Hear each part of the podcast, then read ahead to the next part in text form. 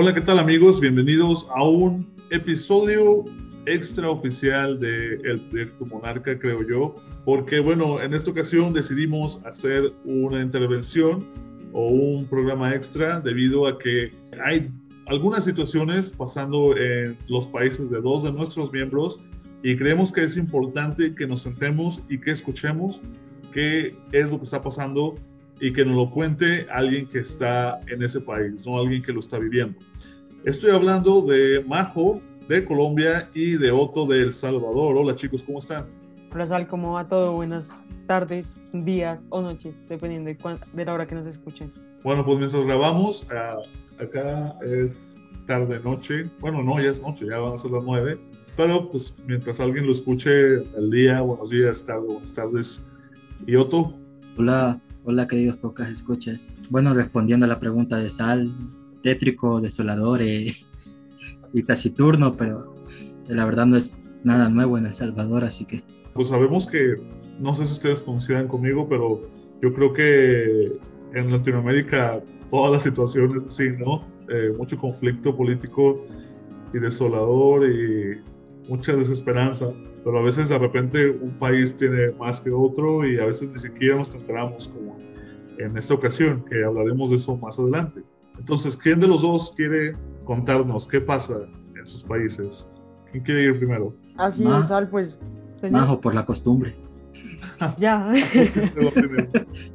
bueno, Sal, pues, y otro quiero, y a todos los que nos escuchan antes que nada, quiero decirles que más que sentir un futuro incierto y, y que el presente sea bastante tétrico, es el momento en el despertar de un pueblo. Creo que es algo que no había logrado ningún presidente eh, y es la unión de todo un país. Bueno, y básicamente es que el problema de, de, Colombia no viene de hace poco y no solamente, creo que la reforma tributaria que nos querían poner, que no sé si para todos les suene familiar, que es una reforma tributaria, pero una reforma tributaria es básicamente un cambio en los impuestos de los colombianos.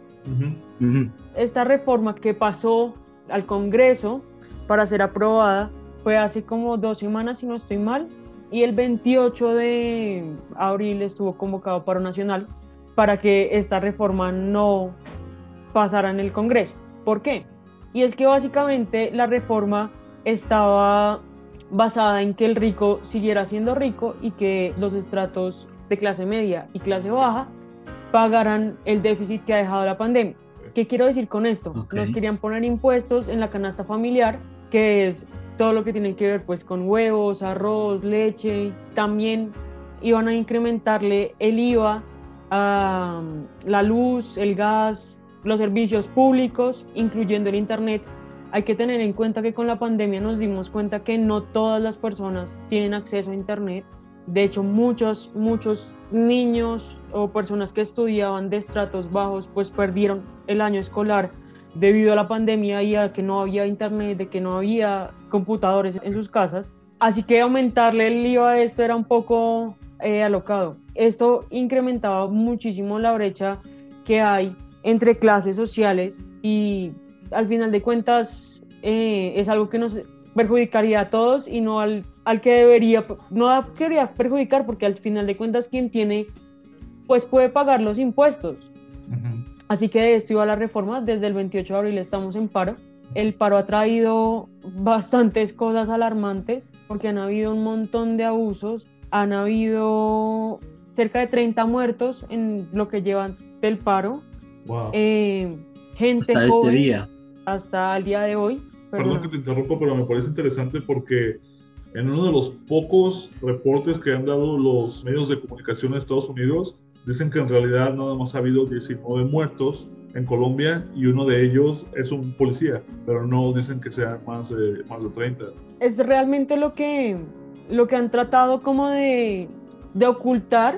Eh, gracias a Dios, hoy en día tenemos redes sociales y por ahí todo se sabe, pero la, la, cuestión es, de hecho, ayer, desde el viernes, se está generando un movimiento en Twitter y en Instagram de que nos están matando porque pues básicamente así es. Les voy a dar unas cifras que me parecieron cuando las vi esta mañana espeluznantes y es que han habido 940 casos de abuso policial, 672 detenciones arbitrarias, por parte de la policía, 30 casos de uso de armas de fuego por parte de la policía 21 homicidios a manos de la fuerza pública y 4 víctimas de violencia sexual. Así que, pues es un, panera, un panorama bastante desalentador. Esta, esta mañana encontrábamos el caso de un chico que el día de ayer estaba en una velatón por otro chico que habían asesinado y lo mataron.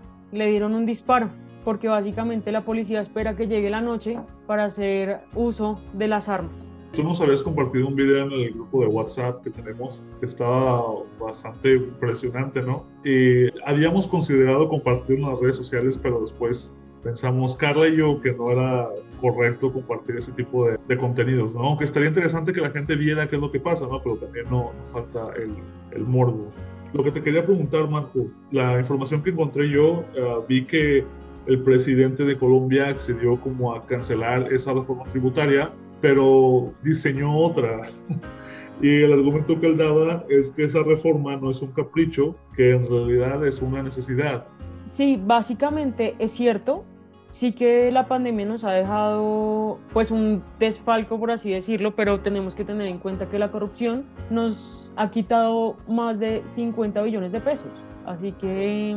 Billones. Sí, billones. Aunque te suene bastante loco, esa es la cifra que asciende con la corrupción que vemos hoy en, en mi país. Y si la reforma tributaria es verdad que lo que busca es poder seguir amparando planes que se han diseñado base, con base a la pandemia, pues ¿por qué quitarle a alguien que no tiene y no realmente generar una reforma tributaria que le pida a quien más tiene que dé, ¿sabes? Aparte de que esa primera reforma que se propuso tú lo mencionabas, pero nada más quería, quería hacer el comentario de que sí es bastante injusta, ¿no? Porque durante la pandemia la gente de estratos sociales bajos pues son los que más sufrieron porque no era la gente que se podía dar el lujo de dejar de trabajar, de quedarse en casa. Muchas de esas personas son gente que si no trabajan un día no tienen para comer al siguiente o por dos días. Y luego los niños, el internet, muchos no pudieron ir a la escuela y no pudieron hacer las clases porque simplemente en muchos hogares no hay ni siquiera un computador y muchas familias no tienen dinero para darle a sus hijos para ir a un café internet o no sé cómo le digan allá. Entonces después ponerle taxa a todas estas cosas es como, en, México, eh, bueno, de familia, que son mexicanos, hay dicho que siempre, cuando alguien te da algo o te ofrece algo, pero te, te da algo que te, te perjudica más que beneficiarte, siempre dicen, pues mejor miéntame la madre, ¿no? O sea, si me vas, a, si me vas a humillar, pues humíllame directamente ya, ¿no? Total, así es. Y es que si pensamos que la persona que diseñó la reforma tributaria, una de las personas que diseñó la reforma tributaria, que es el ministro de Hacienda, no tenía ni idea cuánto es el precio de una docena de huevos. De ahí adelante, pues, ¿qué podemos esperar de alguien que no conoce la realidad de su país? Ni siquiera conoce los precios de la canasta básica prácticamente. Realmente, el, de hecho fue un boom porque fue entrevistado por una periodista aquí en Colombia, ah, pues aquí en Bogotá, y el ministro muy descaradamente le dice, disculpe, no me vaya a corchar con la pregunta porque no tengo ni idea de cuánto vale una docena de huevos. Y si pensamos que ese fue el personaje que tenía como labor diseñar la reforma tributaria, pues bueno, si él piensa que una docena de huevos en Colombia vale 1.800 pesos, cuando un solo huevo vale 400 pesos, pues... Y esas son las consecuencias de la corrupción, ¿no? De que los políticos pongan a su amigo a, ser directivos de, de, departamentos en el gobierno, ¿no? Y que en realidad no tienen ni idea de cómo funcionan las cosas. Que no conocen y que no les importa. Mira, en, si habláramos de reforma tributaria y de cómo podríamos ayudar al país de una manera en que no afecte a las clases que no tienen realmente cómo pagar ciertos impuestos, es porque no empezar a hablar por cuánto le cuesta los congresistas al país. Y es que pudiéramos ahorrar 47 mil millones al año si redujéramos los gastos de los congresistas. Quiero que se queden ustedes y todos nuestros oyentes con estas cifras en la cabeza y es que el salario mensual de los congresistas, que para el 2021 quedó en 34.4 millones de pesos. Más de 14 millones corresponden a los gastos de representación y cerca de 11 millones son de la prima especial de servicio. Son Además de 59, son 59 millones en total. Además, tengamos en cuenta que somos los colombianos quienes le pagamos la salud y la pensión a los congresistas, porque ellos no trabajan por prestación de servicio. Fíjate que ah, el día de hoy, de hecho, vi un, un meme de México que creo que aplica a toda Latinoamérica, que decía que si los presidentes tienen su sueldo vitalicio, entonces que su sueldo vitalicio sea el salario básico de México, ¿no? Porque si si los políticos dicen que los mexicanos pueden sobrevivir con el sueldo básico, entonces ellos también deberían de ser capaces de, de, sobrevivir con ello, ¿no? En lugar de tener esos sueldos de miles, ¿no? De millones. Y por lo que platicas, creo que es lo mismo en Colombia y imagino que debe ser lo mismo en El Salvador. O sea, tienes estos políticos que de verdad ganan muchísimo dinero y ellos son los que inician la desigualdad en el país. Total, y son los que siempre quieren irse por el lado de la línea de cómo no pagar el impuesto. Ahora bien, cuando yo buscaba información sobre Colombia, la verdad, no tuve dificultad en encontrar cosas porque sí había, los reportes estaban, pues, según yo creí que estaban completos, pero después me di cuenta que no, ahora que tuvimos esta conversación. Pero había muchas fuentes, es a lo que me refiero. Pero cuando me metí a buscar sobre la situación en El Salvador, ahí sí estuvo difícil porque la primera vez que lo hice las noticias que encontré más sobre El Salvador era sobre la muerte de una mujer transgénero en el país. No sé si era una celebridad, ni siquiera lo leí porque no era lo que estaba buscando. Y después cuando volví a hacer otra búsqueda, ya salieron tres o cuatro encabezados que hablaban sobre lo que está pasando en El Salvador. Pero en realidad acá en Estados Unidos los medios de comunicación y las agencias de, de noticias no le dieron cobertura a, o no le están dando cobertura a la situación de El Salvador. Entonces, sí me sorprende que menciones de que en Estados Unidos no, no hubo bastante apoyo por parte de los medios de comunicación. Me sorprende y al mismo tiempo no tanto, porque ajá, los ojos en El Salvador rara vez se suelen colocar, la verdad. Cuando suelo hablar con algún que otro amigo ajá, latinoamericano por internet me sale lo mismo, no sabe muy bien lo que ocurre en El Salvador. Y muchas veces lo que ocurre es como que bastante irrelevante, por así decirlo. Entonces cuéntanos, ¿qué está pasando? ¿También es este, relacionado a la pandemia o tiene otro origen? En cierto modo sí y no, o sea que es un contexto un poco amplio. Bueno, como te he contado antes, en 2019 asumió un presidente que se vende y se sigue vendiendo como el salvador del país, que incluso en sus redes sociales se había autonombrado la herramienta de Dios. Populista. Populista. Populismo, eh, populismo averiguar.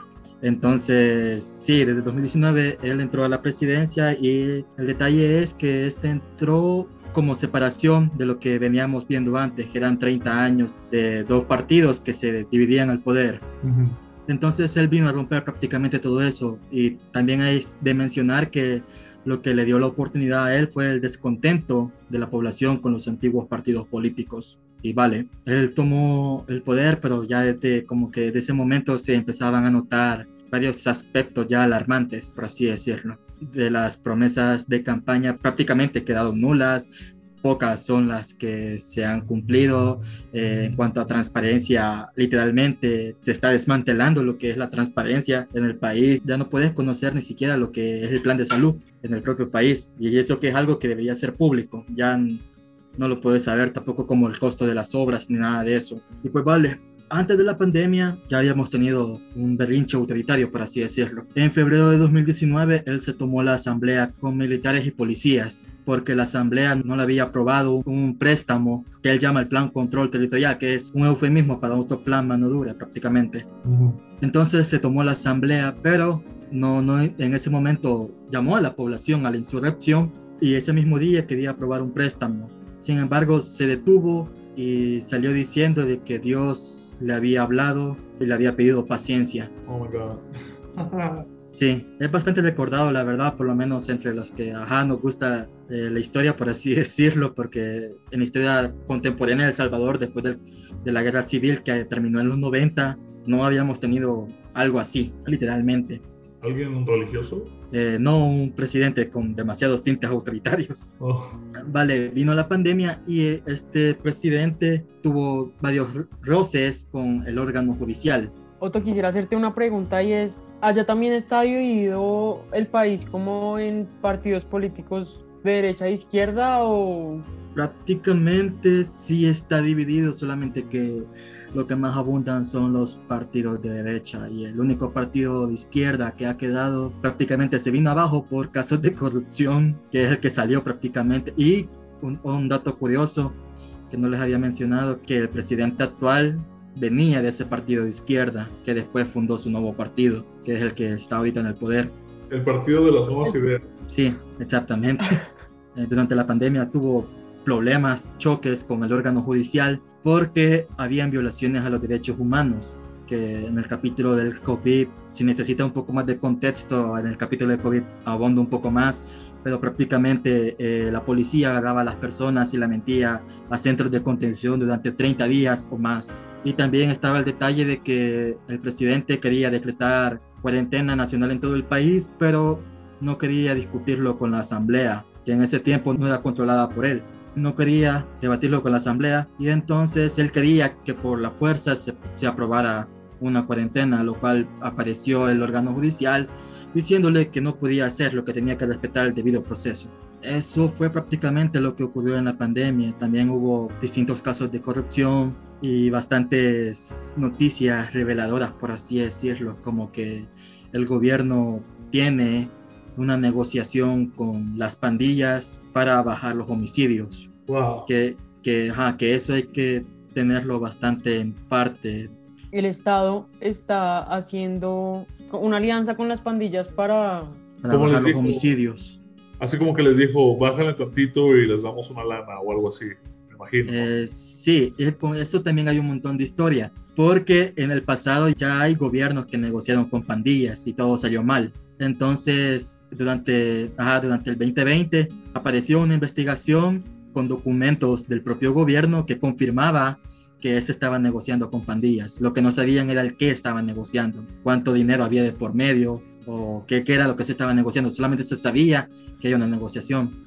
Entonces, ante eso y ante los casos de corrupción, la fiscalía supuestamente empezó a investigar. Ya con eso sería prácticamente lo del contexto. Ya hoy sí vendría a lo que, a lo que pasó en El Salvador. Y es que este año se celebraron las elecciones en el país y la población eligió darle el poder absoluto de la Asamblea Legislativa al presidente Bukele. Ujú. El presidente Bukele obtuvo 56 diputados y con los otros partidos de derecha, menos de uno, tiene un total de 64 diputados de 84 que hay. Oh, Entonces ya solamente con eso puede hacer y deshacer lo que quiera. es más de la mitad, mucho más de la mitad. Prácticamente la oposición ahí es irrelevante, no puede hacer nada. Ujú. Entonces, sí, el 1 de mayo tomaron posesión y como primera obra decidieron destituir a los magistrados del órgano judicial Y al fiscal general también, ¿no? y al fiscal general de la República, sí.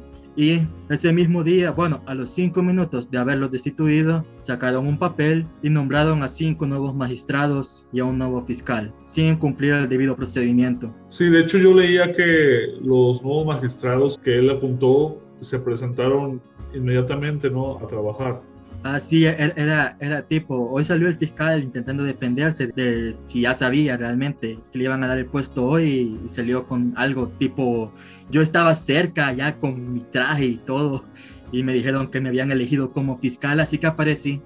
Sí, bastante, bastante absurdo, pero sí, prácticamente en cinco minutos se decidió a quién iba a controlar el órgano judicial, quién iba a controlar la fiscalía. La misma fiscalía que ya estaba realizando Y porque el pueblo no, no se ha levantado como a decir, espere un momentico que estamos a puertas de una dictadura. O sea, ¿por qué no convocar a un paro como Pues- es el caso acá de Colombia? Pues como te lo dije, fue la misma población la que en febrero le dio el poder del órgano legislativo, de la asamblea. Wow. Entonces sí, es como que prácticamente la población está de acuerdo. Ok. La población está de acuerdo que lo hayan destituido. Son pocos los que realmente no ven lo que, lo que se está fraguando en El Salvador. Lo que me llamó la atención, y de hecho se me hace un poco gracioso, es que cuando el tribunal estaba bloqueando la- las peticiones del presidente, ellos decían que era porque violaba los derechos fundamentales de la ciudadanía. Pero por su lado, Bukele decía que lo que el tribunal estaba haciendo era que le impedían cuidar la vida y la salud de sus compatriotas. Entonces como que los dos trataban de defender su argumento desde la misma posición. Los dos usaban al pueblo, ¿no? Como su, su excusa de, de no dejar a Bukele moverse o de Bukele eh, proponer o preguntar por estas cosas. Yo no le vería lugar a que el pueblo se levante y, y, proteste, porque pues Otto estaba diciendo que el gobierno tiene tratos con las pandillas, ¿no? Con la delincuencia organizada. Entonces, si lo que estamos viendo en Colombia es que los militares están cometiendo actos de violencia que básicamente podrían, se le podrán llamar ilegales, ahora imagínate en El Salvador que no nada más la gente se tendría que preocupar por la militar, se tendría que preocupar por los, las pandillas, ¿no? Porque obviamente el gobierno también las utilizaría a su favor si tienen tratos como estos, ¿no, Otto? Prácticamente, solamente que no es algo que podría confirmarte. Lo que sí te puedo decir es que sí, ya, bueno, incluso la propia noche del 1 de mayo, la policía ya se había tomado el edificio de la Corte Suprema y la fiscalía al mismo tiempo. El día posterior, e incluso este día, han aparecido las renuncias de los distintos magistrados, los magistrados que, que la Asamblea ha quitado, donde el cual la verdad sí me gustaría recalcar una parte y es que la mayoría de ellos comentan que se van del cargo más que todo para proteger a su familia. Incluso uno comenta que el propio gobierno está consciente de que su hija está en un hospital de aquí, de la capital, entonces es como que ya desde ahí empezás a notar como que cierta represión. Incluso, sí, anoche creo que fue, el 2 de mayo, aparecían lo que eran camionetas de la policía estacionadas frente a las casas de, de estos jueces que fueron destituidos. Un periodista se animó a preguntar y la respuesta de ellos fue que no estaban ahí para proteger, sino que solamente estaban esperando órdenes. Wow. Sí, así que les había dicho antes, El Salvador ha saltado al vacío prácticamente ha decidido darle el poder ejecutivo a un autócrata, después decidió darle el poder legislativo y ya con este se tomó con la fuerza el último poder que le, falta, que le faltaba, teniendo así ya los tres órganos del Estado bajo su control. Si el pueblo ya veía incongruencias con el gobierno de Bukele, ¿cómo él los convenció, los compró para que le ayudaran con las elecciones que, que tuvieron en febrero? Como hace todo populista, creando enemigos prácticamente, o sea, creó de sus enemigos a la prensa crítica, a toda la oposición, e incluso, fíjate, es bastante curioso porque él con la prensa crítica era prácticamente aliados, por así decirlo, porque, ajá, él antes no era presidente, era oposición. Entonces le brindaba entrevistas, aparecía incluso en eventos con ellos, pues. Y ya una vez tomó el poder, empezó ya ese ataque contra la misma prensa a la cual él apoyaba posteriormente. Entonces ahí se nota la gran primer contradicción de él mismo, pero sí, literalmente todo caso de corrupción que salía, él la justificaba diciendo que era un ataque contra su gobierno y sus simpatizantes lo ayudaban. También está el otro hecho de que el gobierno cuenta con varios medios de comunicación prácticamente. Eh, durante la pandemia fundó su periódico, fundó su propio noticiero y tiene varios de sus funcionarios son propietarios de distintos medios digitales y los medios de comunicación televisivos siempre han estado como que bastante blandos en cuanto a este tipo de casos. Suena mucho lo que hizo Donald Trump, pero de hecho en algún momento yo leí un artículo que decía que el mundo se encontraba en un mal momento porque muchos países estaban eligiendo partidos populistas. Y por lo que he escuchado, y cuentas de El Salvador, lo que he escuchado de México y lo que hizo Donald Trump aquí en Estados Unidos son historias bastante similares, ¿no? Incluso acá Donald Trump hizo lo mismo, pintó a la prensa como enemigos, adoptó a una agencia de noticias que era Fox News que son conservadores, ¿no? Que lo defendían, pero cuando ellos le empezaron a poner el dedo así como que, eso no, eso sí lo vamos a decir, a él eso ya no le pareció y entonces él creó su propio programa de noticias, bastante similar a lo que pasa en El Salvador, sí, que de hecho la presentadora de este programa de noticias era su nuera. Ah. sí. El sábado salió una noticia en un canal conservador de aquí de Colombia que decía que los manifestantes estaban celebrando en la retirada del, de la reforma tributaria y básicamente los manifestantes no estaban celebrando nada, estaban en el paro, literal. Wow. Si acá igual la desinformación no creas que es el pan de cada día prácticamente. Y a eso sumándole también que tiene una poderosa red de youtubers por así decirlo, que... De influencers. Influencers, sí, incluso anteriormente se había, había hecho una entrevista con el famoso youtuber José Comunica, incluso con el rapero Residente. Oh, ¿en serio? Con la de Residente fue en el contexto de la pandemia y con la de Luisito Comunica sí fue recientemente. Bueno chicos, pues gracias por tomarse el tiempo de compartir y explicarnos qué es lo que está pasando en sus países. Majo, ¿tienes alguna otra pregunta para Otto? Otto, ¿tienes alguna pregunta para Majo? Antes que, que nos despidamos, me gustaría agradecerle un montón a la gente que ha estado, pues, a los que han estado frente al paro, que han puesto la cabeza por todos nosotros, sin importarles y teniendo el mayor valor del mundo para estar ahí afuera sabiendo el peligro que corren, así que muchísimas gracias porque pues ustedes se han hecho cambios y sigámonos informando, nos, no dejemos que sigan pasando cosas como la reforma a la salud, la reforma tributaria que afortunadamente la desestimaron, pero esperemos cómo viene la próxima. Así que Sal también muchísimas, muchísimas gracias por este espacio. Otto, muchas gracias. Eh, gracias, yo igual quería decir unas palabras, este, agradecer a los medios norteamericanos por el poco por el poco avance que nos han. Muchas gracias. No, no, no, es a los queridos pocas escuchas que comentarles que no pongan la mirada baja ante presidentes populistas ni autoritarios, porque si en Latinoamérica se viene un regreso al autoritarismo prácticamente El Salvador, bueno, sumado a otros de países de Latinoamérica que ya están sumidos en ella, no va a ser la excepción y por lo menos para mi país le deseo lo mejor. Bueno, gracias Otto, gracias Majo y gracias a todos los podcasts, escuchas del Proyecto Monarca. Gracias por escuchar este episodio extra, episodio extraordinario del podcast, donde conocimos un poco más de la situación que enfrentan en Colombia y en El Salvador. No olviden seguirnos en las redes sociales, en Facebook, Proyecto Monarca Podcast y en Instagram, Proyecto Monarca. Y estén al pendiente de nuestro próximo episodio porque tenemos más temas muy interesantes. Yo soy Sal Mostaza y me despido y nos escuchamos en el próximo podcast. Adiós.